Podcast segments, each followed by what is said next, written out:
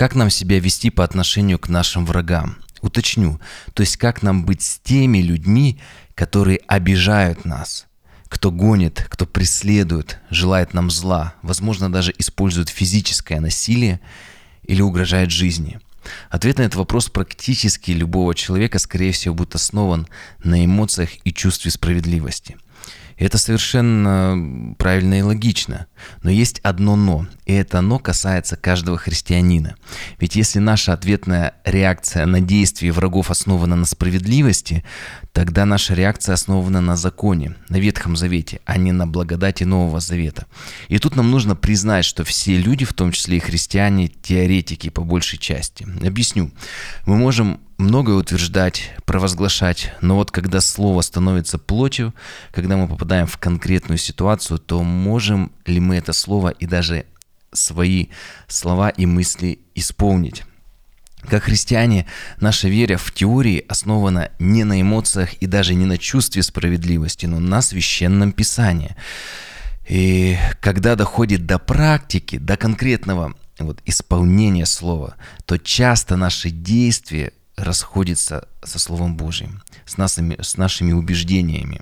И это понятно, наши эмоции и чувства, особенно чувство справедливости, требуют нашей реакции. Давайте здесь остановимся и разберемся, а что Писание говорит о взаимоотношении с врагами. Интересно, что в Нагорной проповеди Иисус показывает точку зрения и Ветхого, и Нового Завета. Давайте откроем Евангелие от Матфея 5 главу 43 стиха. И тут сказано, «Вы слышали, что сказано?» Далее идет точка зрения человека, основанная на законе Ветхого Завета. Вот эта вот точка зрения. Читаем. «Люби ближнего твоего и ненавидь врага твоего». И он продолжает, «А я говорю вам, и далее идет точка зрения человека, основанная на благодати Нового Завета. Любите, или дословно там греческое слово агапы, но это чуть позже, врагов ваших. Иисус говорит агапы, любите врагов ваших. Сделаем остановку. А как любить врага? Ведь одно дело сказать это, что, согласитесь, достаточно легко, но вот на практике любить в конкретной ситуации практически невозможно. Как нам быть? Нас бьют по щеке, обижают, а мы улыбаемся и говорим «Еще?»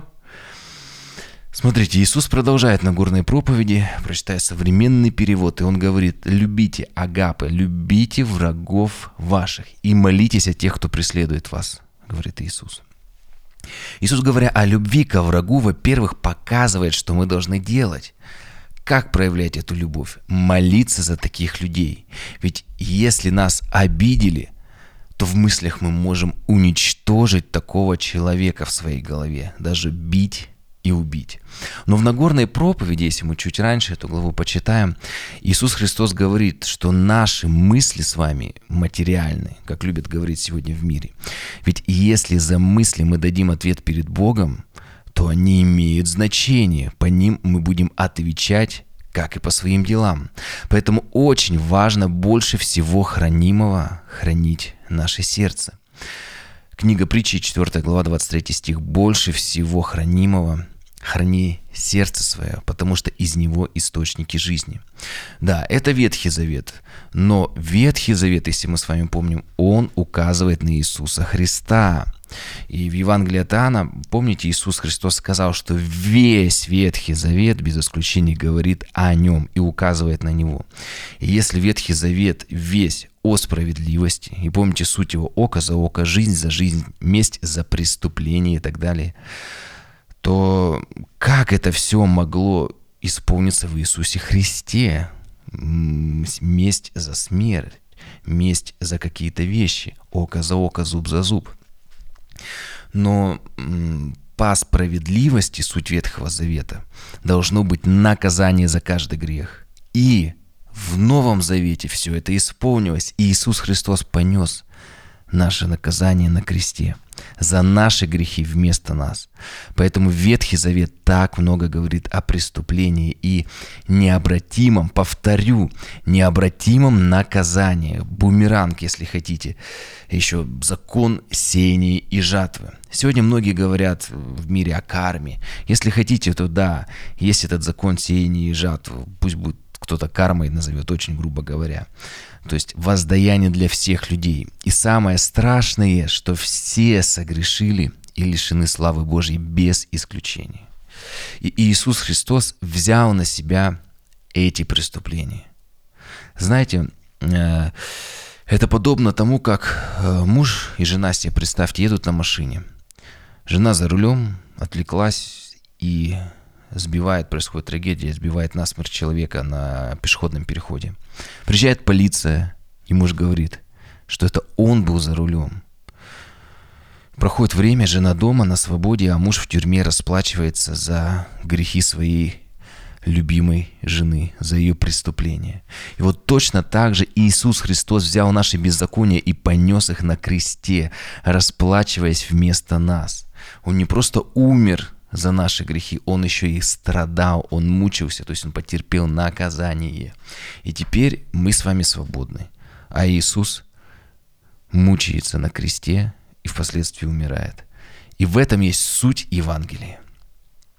Продолжим. Вот смотрите, Евангелие от Матфея, 15 глава. Если чуть дальше мы пойдем, в 18 стихе Иисус Христос говорит, «Исходящее из наших уст, то, что мы с вами говорим, оно из сердца исходит, и это оскверняет человека».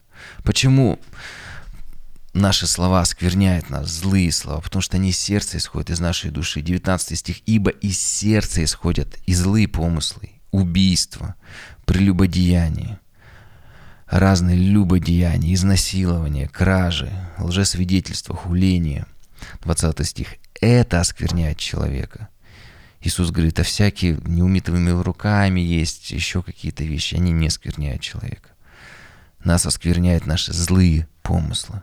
Из сердца исходят убийства и злые помыслы. Еще раз это оскверняет. И когда мы с вами ненавидим врага, мы оскверняем свое сердце. Какой выход? Когда эмоции зашкаливают, чувство справедливости кричит в нашем сердце. Выход – молись, чтобы зло не захватило твое сердце, чтобы тьма не окутала тебя, чтобы ты не стал тем, кто убил дракона и сам стал этим драконом. Бог, заметьте, не убил Савла, самого большого кровопийцу ранней церкви, убивал который, э, хватал, кидал в, тельни, в темницы, жестокие репрессии против христиан, людей Божьих предпринимал. Но Бог не убил его.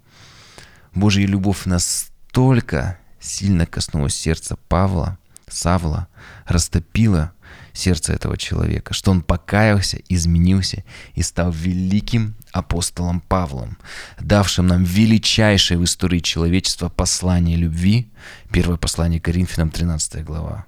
Обязательно ее просто нужно знать наизусть. И послание к римлянам, сам апостол Павел в 12 главе пишет в 21 стихе, «Не будь побежден злом, но побеждай зло добром». Как зло может тебя победить? Когда оно проникает в твое сердце. И он говорит, как это зло победить? добром, добро исходит из нашего сердца.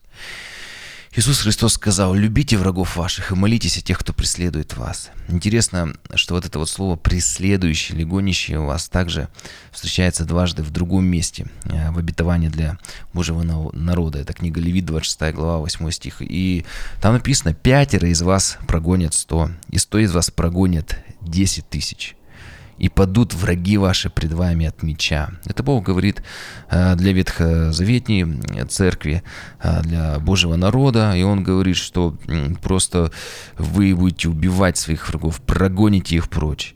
И если Ветхий Завет провозглашал закон и справедливость, а также, заметьте, особое благоволение Бога для народа Израиля, да, не для всех народов, а только для народа Израиля. Почему? Потому что этот народ был избран, чтобы явить миру Христа через, и через еврейский народ должен был прийти Иисус Христос. Поэтому Бог и благоволил к нему, просто чтобы исполнить этот план, то через Новый Завет уже, через Иисуса Христа Бог открылся всем народам.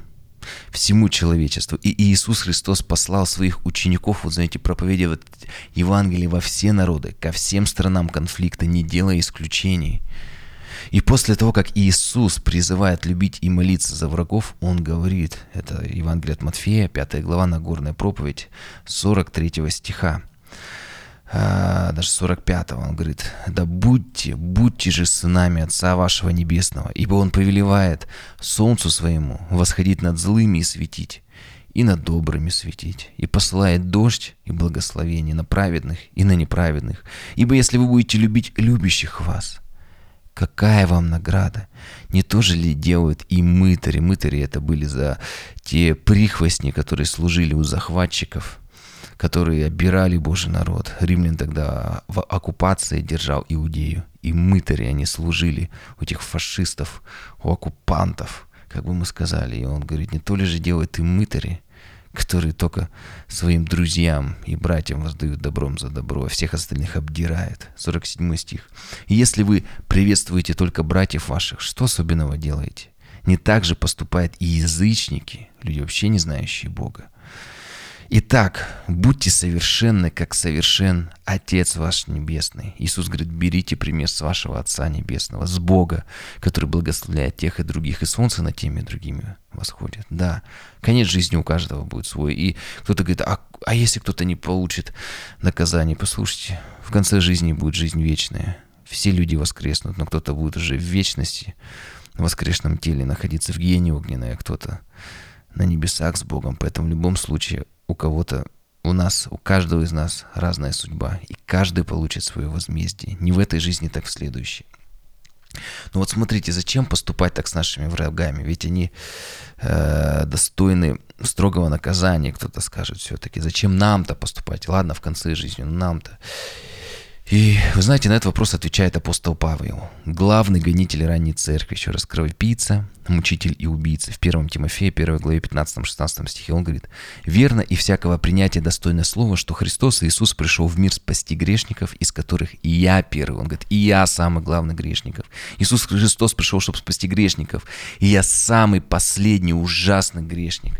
И он продолжает, «Но для того я помилован, чтобы Иисус Христос во мне первым показал свое долготерпение в пример тем, которые будут веровать в Него к жизни вечной. Он говорит, я вам пример, что даже такой ужасный человек смог покаяться, которому Бог открыл Божье Слово. Возникает вопрос, Бог ему сверхъестественно открылся. И мы видим, что мы призваны проповедовать Евангелие. Даже если где-то мы не можем дойти до человека, Бог может такому человеку открыться.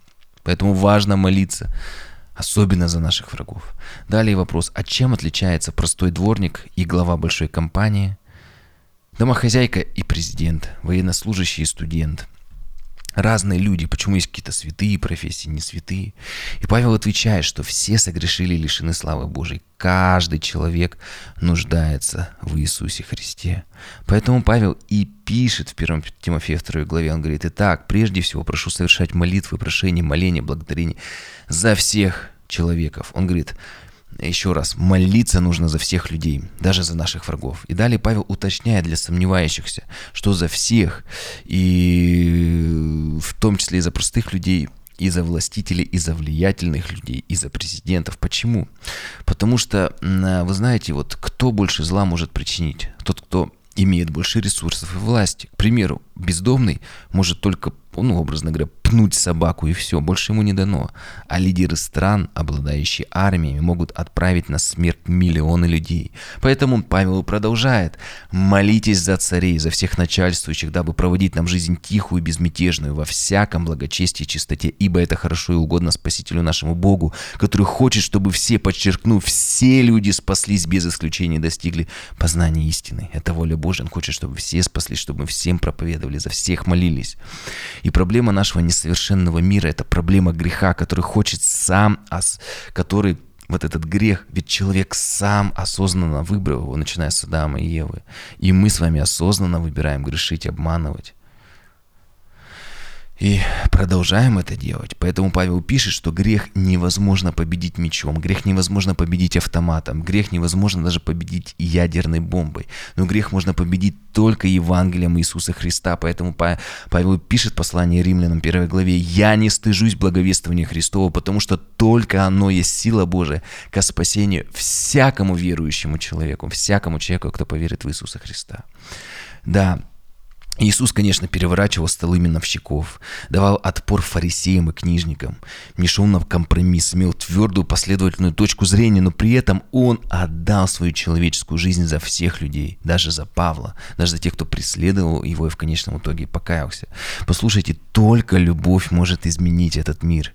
И самый лучший пример еще раз это апостол Павел, когда худший враг христиан, церкви, становится другом и братом.